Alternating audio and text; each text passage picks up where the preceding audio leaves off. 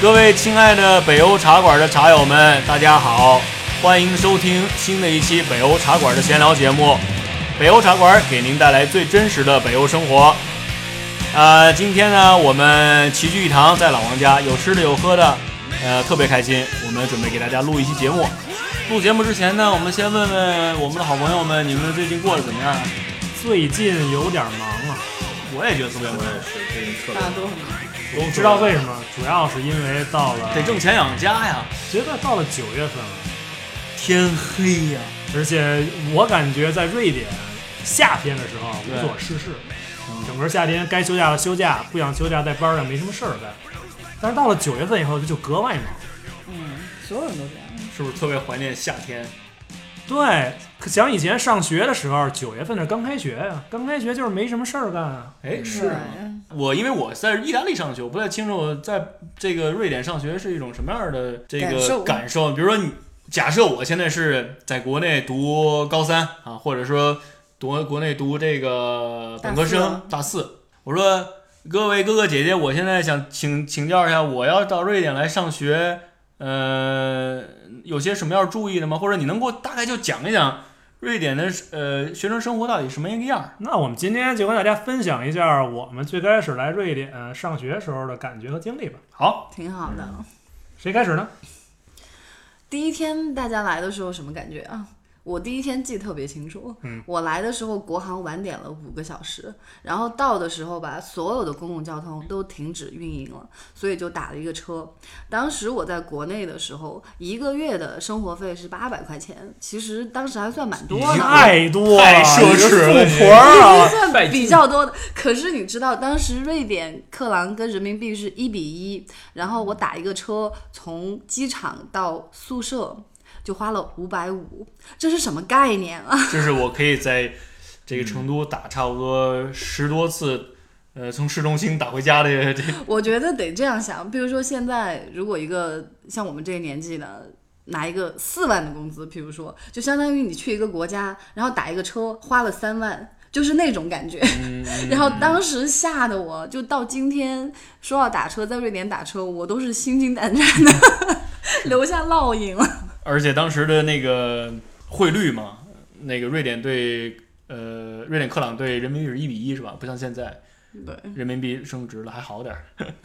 那相对于阿米，我就幸运多了。嗯，我第一天，我这人当时是比较大条，现在也不小。所以在上飞机之前呢，我还不知道我住哪儿。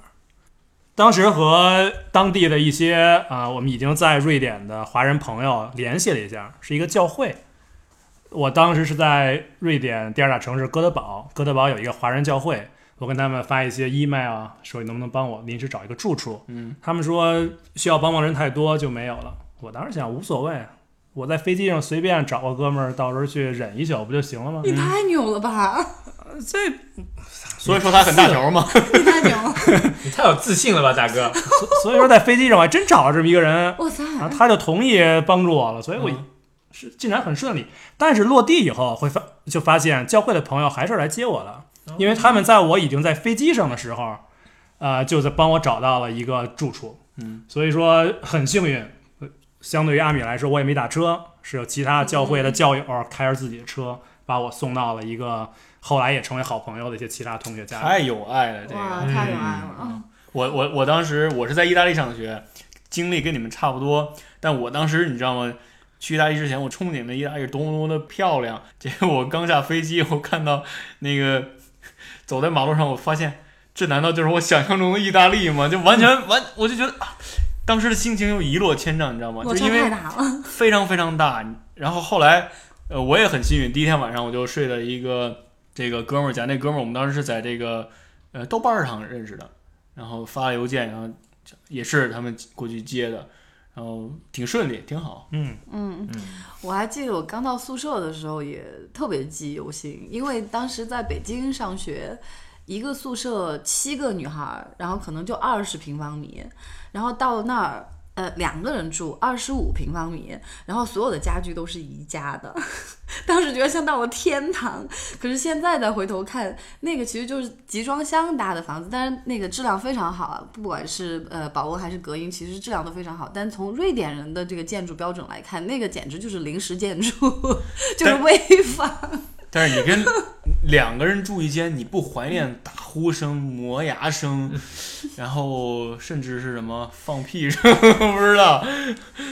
这有大学的这些场景，我非常非常怀念啊！嗯，我大学的时候不觉得苦，那完全不觉得苦，那太太乐了这事儿。但是从七个人到两个人，你还是必须得承认说，那个生活条件是往上走了一大步啊，而且有整体的厨房，然后有很好的呃卫浴设施。但是现在我们国内的大学生们也幸福多了。四四人一间，我上大学的时候对，都是四个人的，四人一间，而且带带那个二十四小时热水。嗯，嗯，我很忙，我第一天当时屋里也已经住了一个中国哥们儿了，进去以后打个招呼，哎嗯你好，一看哥们儿趴床上不太想动，怎么了？说腰伤，然后我就说我这儿有红花油啊，我刚才说是吗？我说我帮你抹点红花油吧。所以第一天晚上我就拿出红花油帮着他推了一晚上油，这 就是友谊的开始嘛。你你你你你这个连接够深，红花油外交，按摩都上了。所以小约你就没有这些经历了，对我自己回想起来，我好像还真没这种经历，好像就没有跟那个跟人合住过，好像回想起来，除了是跟异性。这是我们千千万少男少女的那个什么梦梦。想，嗯，那所以所以没有这种经验，我的经验就比较儿童的时候的一些经验了。嗯就比如说，我是跟呃父母小时候过来，然后感觉到瑞典读书，跟那个到瑞典幼儿园读书，就是感觉跟国内不一样，就是说比较自然，因为感觉那国内上学的时候，老师会逼迫你做各种各样特怪异小孩不应该做的事，比如说排队啊、站队啊。嗯、什么洗什么吃饭前手要什么握紧，洗完手不能碰东西啊，什么的说话要举手啊，说话举手啊，什么到瑞典一下子这种东西全没有了。你你们不没有什么起立，老师好。从来没有，然后最不习惯的也不叫老师，直接老师说叫我名字，那老师你叫老师叫什么呀？就老师名字。Linda，啊。Ingrid、Linda，Elsa，对，就直接叫名字，然后感觉特不习有，意思啊。然后感觉就嗯国内上小学的时候，感觉特好多特特特怪异的事儿，嗯，所以所以说这个我感觉就是瑞典人平等就体现嘛，应该是嗯对，从从小就开始哈，不把小孩当小孩，就当人。而且没有权威。对，嗯。而且小孩会经常挑战权威。对，特明显的，就瑞典小时候老师跟你讲话的话，他会蹲着或者跪着跟你讲话，他因为是要跟你一个高度，然后这样感觉小孩会有更有那个叫什么，呃，叫什么感啊，叫什么、呃平等感平等感，对，亲切感就会蹲着，嗯，然后还有一大的有有记忆的是那个，嗯。嗯，是那个食堂吃饭。瑞典是小学是饭是学校里供应的嘛，嗯然后那个饭是感觉味道特别好，因为中国的饭感觉还是适合成人，瑞典饭是像小甜甜酸酸，没有什么具体味道，多样化，小时小孩特别喜欢。小时候吃了几岁，就是这种甜甜酸酸的饭，听着怎么像吐出来？甜甜甜甜酸酸的饭吃了几岁啊？一直吃到一直吃到高中结束，学校供应到，高中结束啊？嗯，就这种类似的这种，那我觉得瑞典小孩太没口福了。我们小时候出去吃个什么土豆片儿啊，是吧？然后吃个什么串串香啊麻辣烫，麻辣烫，哇，这这这个瑞典就完全体体会不到嗯。嗯，食文化以后咱们可以再开一期。没错没错。这福利跟那个学校里供应饭，我们也可以再开一期，过去福利了。那那你要每一个就是咱们从中国来的学生，不管你甭管你多小或者多大，你首先要克服语言关，嗯，然后小哦，当时语你的语言语言关当时就蛮逗了，跑上来进进一个教室，然后老师跟你，因为你小孩一句话听不懂，然后老师跟你说，说什么话，我当时也不知道，但是老师就像教训狗一样的把我领到门口，给我指指 那边有鞋，就意思你脱鞋才进教室。没脱鞋没脱鞋，因为小的时候那个那时候小的时候那个叫脱鞋进教室嘛，因为小孩都会坐地上啊什么的。嗯然后就那个特明显，就是小孩干脆不懂语言，他就直接跟你讲当地语，你就听一千遍也就听懂了。嗯，然后就指什么说什么，而不是说就是背单词，因为我感觉从来没背过单词嘛，嗯，都是那种。就是在运用的时候自然而然的学习。对对。就下次也知道了，这个是鞋，或者是叫拖鞋，就这种这样学。我感觉瑞典早期的教育有这种实用感。我以前听小约说过一次，你们游上课会上游泳课会穿着衣服跳到游泳池里，专门来模拟这个掉河里的这种场景。对我们高，让我想想是高中好像有这种课，体育课里面有包括这个，比如说跳到穿衣服跳到水里，然后衣服在水里脱掉，然后还要穿着牛仔裤或者任何衣服游多少米吧，哇，忘了五百米还是什么的，但真的好累，感觉跟你想象中根本想象不到的累，嗯在穿着衣服。这所以个都没有体会过。哎，对，所以那个他们就就游完以后，他老师教你，就是你掉到水里先最好先脱裤子，这样游的比较轻松一点。但是在水里脱裤子难度太大了。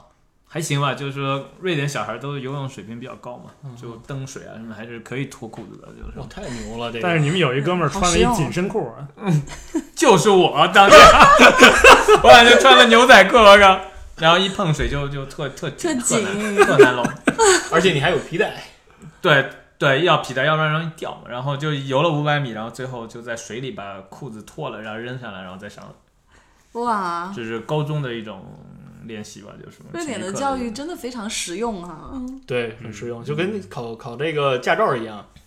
考驾照在瑞典是出奇的难啊！你比如说，你有有过来的上学的同学，如果想考驾照的话，我觉得一个很好的建议就是，你最好在国内上一些课，有一些简单的基础，但是呢，千万不要养成坏的习惯，因为一旦养成坏的习惯，开车的时候是很容易改、很难改掉的。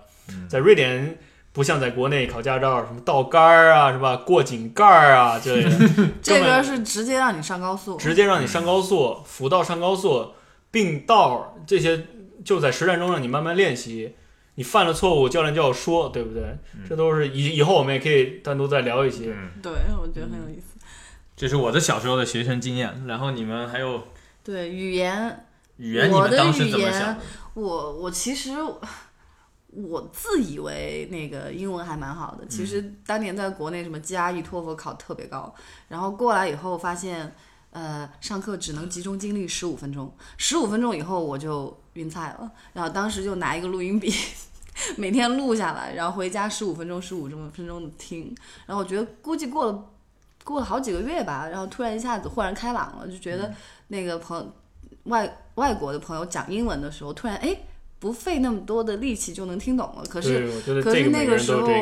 那个时候呃说还是不是太溜，我觉得可能花了半年的时间。然后才可以讲故事了，就讲故事出来才不会钝，然后能有一些情绪在里面。你什么时候脱离了，还要去思考，我应该用 I forgot to do something，I 还是要用 I forgot doing something？这个语法的过程是什么时候脱离的？还是花了一段时间，不记得了。我认为 这个对于并不一定是说水平提高，当然水平会提高。如果说这个 forget 这个例子的话，可能就是有一天突然我就不在乎了。嗯，你这达到境界了。这是一个无招胜有招的境界。因为其实在瑞典有一个好处，或者说是坏处，它并不是英文母语的国家。大家瑞典人英文非常好，但是都用一些简单词儿。对，而且我们周围呢，都一些国际学生，大家之间互相聊的时候，互相能听懂，这是最重要的。其实这种相对来说压力也会小一些，这样更容易的会把自己多难听的英文也很好意思的大家之间互相交流。对再不行上手呗，对吧？嗯，我也是我有一个印象特别深的，刚到瑞典没几天，那时候英文也挺烂的。有一天在机房，我看机房有鼠标嘛，有电脑有鼠标，我一看鼠标，微软1.0的鼠标。现在朋友们可能不理解微软1.0的鼠标意味着什么，在当时这就是在国内打游戏这种专用鼠标，非常好，我就特别激动，我说这这么好，我就对着边上一个印度或者巴基斯坦的一个哥们儿，说 This 鼠标 is really good。说完以后想了一想，然后这他就跟我玩命点头，然后我一想，哎，不对。This 鼠标好像有个中文在里边，然后我看他，但是他好像懂了，然后我就问他一句：“你明白我刚才说什么了吗？”然后这哥们儿就狂摇头，其实我不知道，No no no, I don't really understand. 因为当时很典型的这种最开始的交流。他摇头是不是代表知道两个印度人是反的嘛？哦，懂了人家人他真的懂啊！人家在印度 No no no, I No, no, no. understand. 那除了除了语言，其实还有很多要适应的地方啊。我记得，就像刀叉这种东西，都花了我一段时间，因为我第一次就是非要用刀叉，是跟那个西方的同学，然后跑到学校的食堂去吃东西，然后我就突然发现说，我在用刀叉的同时，我不可以跟他们讲话，我跟他们讲话的时候就不能用刀叉了，然后最后自己回家就每天烤那种整个的鸡。然后只用刀叉吃，练习了很长时间，然后刀叉才用的特别顺。但问题是你刚刚说你不顺是在于说话和吃，呃，那用刀叉不能同时。你在家里怎么练？一个人边说话边吃，不就 把刀叉对对着鸡。就把刀叉练得很熟了，然后对不起，我要割你的肉了。我建议大家是吃勺的朋友应该不会有这种问题，我就从勺变成刀叉还是蛮适应的。我估计你筷子现在会用吗？会有很难看，不过亚宁，你刚才描述这场景像一个恐怖片儿的感觉。对不起，呃，我来了，刚来以后，还有一个事儿，大家可能都有感觉，就是找房子比较困难。呃，虽然学生房在瑞典有一些优惠，但是如果之前没有准备，刚到这儿的话，还是那主要是你，比如我，那我就说说我吧。我当时刚才说推完油那一宿以后呢，我就第二天我就不能老住在人家那儿，呃，就去学校有一个呃地方专门是这个留学生接待留学生的，帮你解决住房问题啊。这块儿会有一个公告栏，上边贴着有好多纸条，租房和求租的信息。嗯，嗯，然后我就找了好多电话，我就开始打。当时英文也很差，哎，也又很幸运，就有一家儿呃一个瑞典家庭，后来发现是一对儿中年夫妇，呃家里还有俩漂亮女儿。很重要。当时这些都不重要，重要是有地儿住。有张床就行。没错，然后打一电话，这个呃呃，不能说阿姨吧，可能当时就是阿姨是啊、开车来接我，接到他家有一个小型的面试，就是大概说说嗯看这个人是不是正经人啊，卫生习惯是不是看着 浑身很脏啊，大概说一说。你怎么有没有混过去？味儿啊？你怎么混过去？大哥，有意思的是，他也从来没租房出去给别人过第。一次，都第一次，你的第一次给了他，他的第一次给了你。对，这是多难忘的回忆。当时还有一个小糗事儿，就聊天儿，突然聊到 Christmas。圣诞节，然后我突然脑子就短路了，死活想不起来 Christmas 是什么意思。然后我在那儿跟人解释，我这词儿我一定知道什么意思，你先等一下，让我想想。呃，虽然有些小不顺利，但是最终把房子就租给我了，适合在住在瑞典人的别墅里，所以我最开始的第一个房子就住在和瑞典人一家人住在一起，非常有意思。我们是共用同一个厨房，共用同一个浴室，啊，当然他们家有两个浴室啊，它是一楼，这房子一共两层，我是一楼边上的一间小房子住的。最开始很拘谨，因为你不知道怎么和外国人相处，不知道怎么办。当然咱们就是客气点儿，手脚手脚勤快点儿，嗯，而且特别不好意思，不知道该占人冰箱占多少啊。所以那时候为了便宜嘛，我一下就买了好几十个鸡蛋，一大盒儿，然后我就放到我床底下了。过了一阵儿，鸡蛋就就当然没孵出小鸡儿来，就坏了。多新鲜！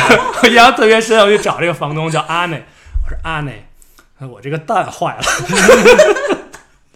我说能不能把这个蛋放在冰箱里呢？阿内觉得很好笑，这当然可以了。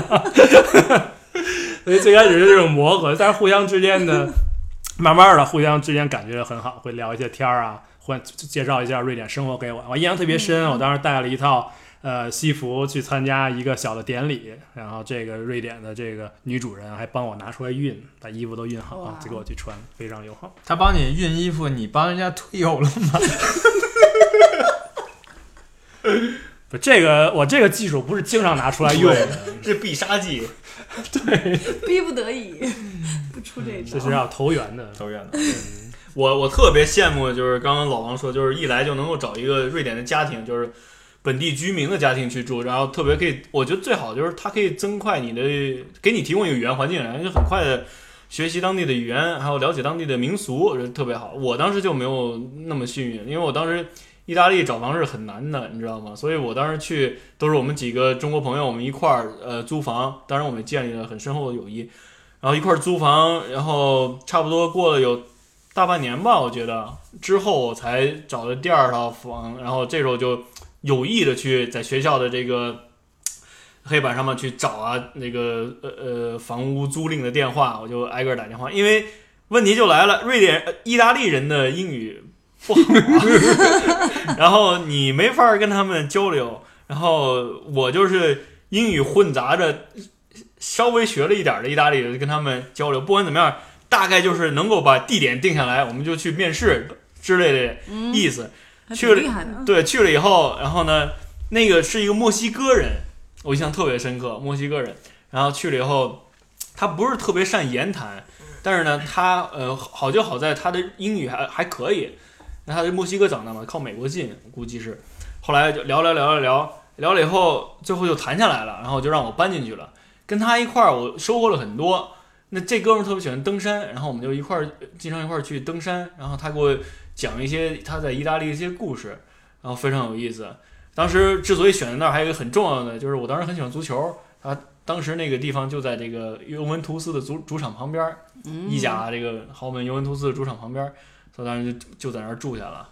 呃，但是住那儿以后，我就发现，哎，跟他住一块儿，意大利语就会进步很多，因为人家毕竟说意大利语待了很多年了。嗯，所以我觉得，我建议这听众朋友，如果有来想来瑞典生活的这个学习的朋友，如果你们要想去寻找房屋的话，多跟这个当地的居民去寻找寻多去寻找这样的机会，我觉得帮助有效的帮助自己，这个提高自己的语言能力。而且融入当地的文化和社对，会。没错。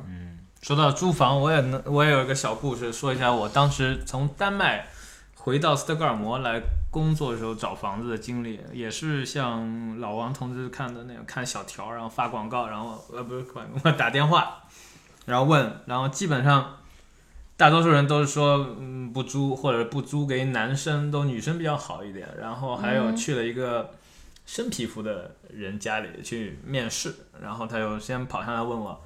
你的身份证人口号是多少？身份证号码是什么？然后写下来，跟比公司面试还严格。然后回头问你，你喜欢吃什么饭呀？他以为所有中国人都喜欢吃油炸的饭，爆炒爆炒饭，所以我 我我我我我就没说特别的，实际上应该回答他我吃寿司，这样就可能能过了。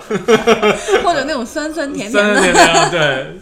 然后后来他们要要求我那个叫什么公司证明、财呃收入证明，哇！他们有权利吗？不知道他们有没有权利，但是他反正看想想要你看那个各种各样证明，还要推荐人。我说我找、我你找谁推荐？他说你找你老板，嗯，就很变。斯德哥尔摩是比哥德堡更变态一个二手房子市场。对对对，斯德哥尔摩的租房市场是难于上青天，嗯这个以后也可以来一起。嗯，没错。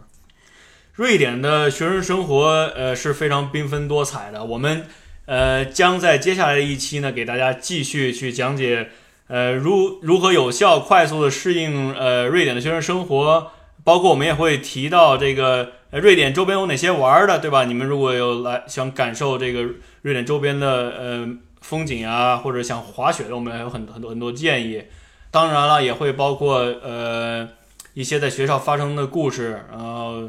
呃，考试的如何应对考试啊，等等一些非常实用的这个小技巧小技巧。呃，那我们也会在接下来的节目当中给大家分享。呃，那么今天我们就暂时先聊到这儿。呃，非常感谢北欧茶馆的各位茶友的收听。呃，同样，请你们大家记住我们的网址是 www 点北欧茶馆点 com，或者是 www 点北欧茶馆点 cn。请关注我们非常著名的微博北欧茶馆。有任何想法建议的朋友，请发送这个给我们发送消息吧，私信我们都可以。我们也会把我们认为有价值的一些呃链接呢放在网上，呃，欢迎大家查阅。好，那我们这期节目就到这儿结束了，感谢大家的收听，呃，我们下期节目再见，再见。点赞。拜拜。拜拜。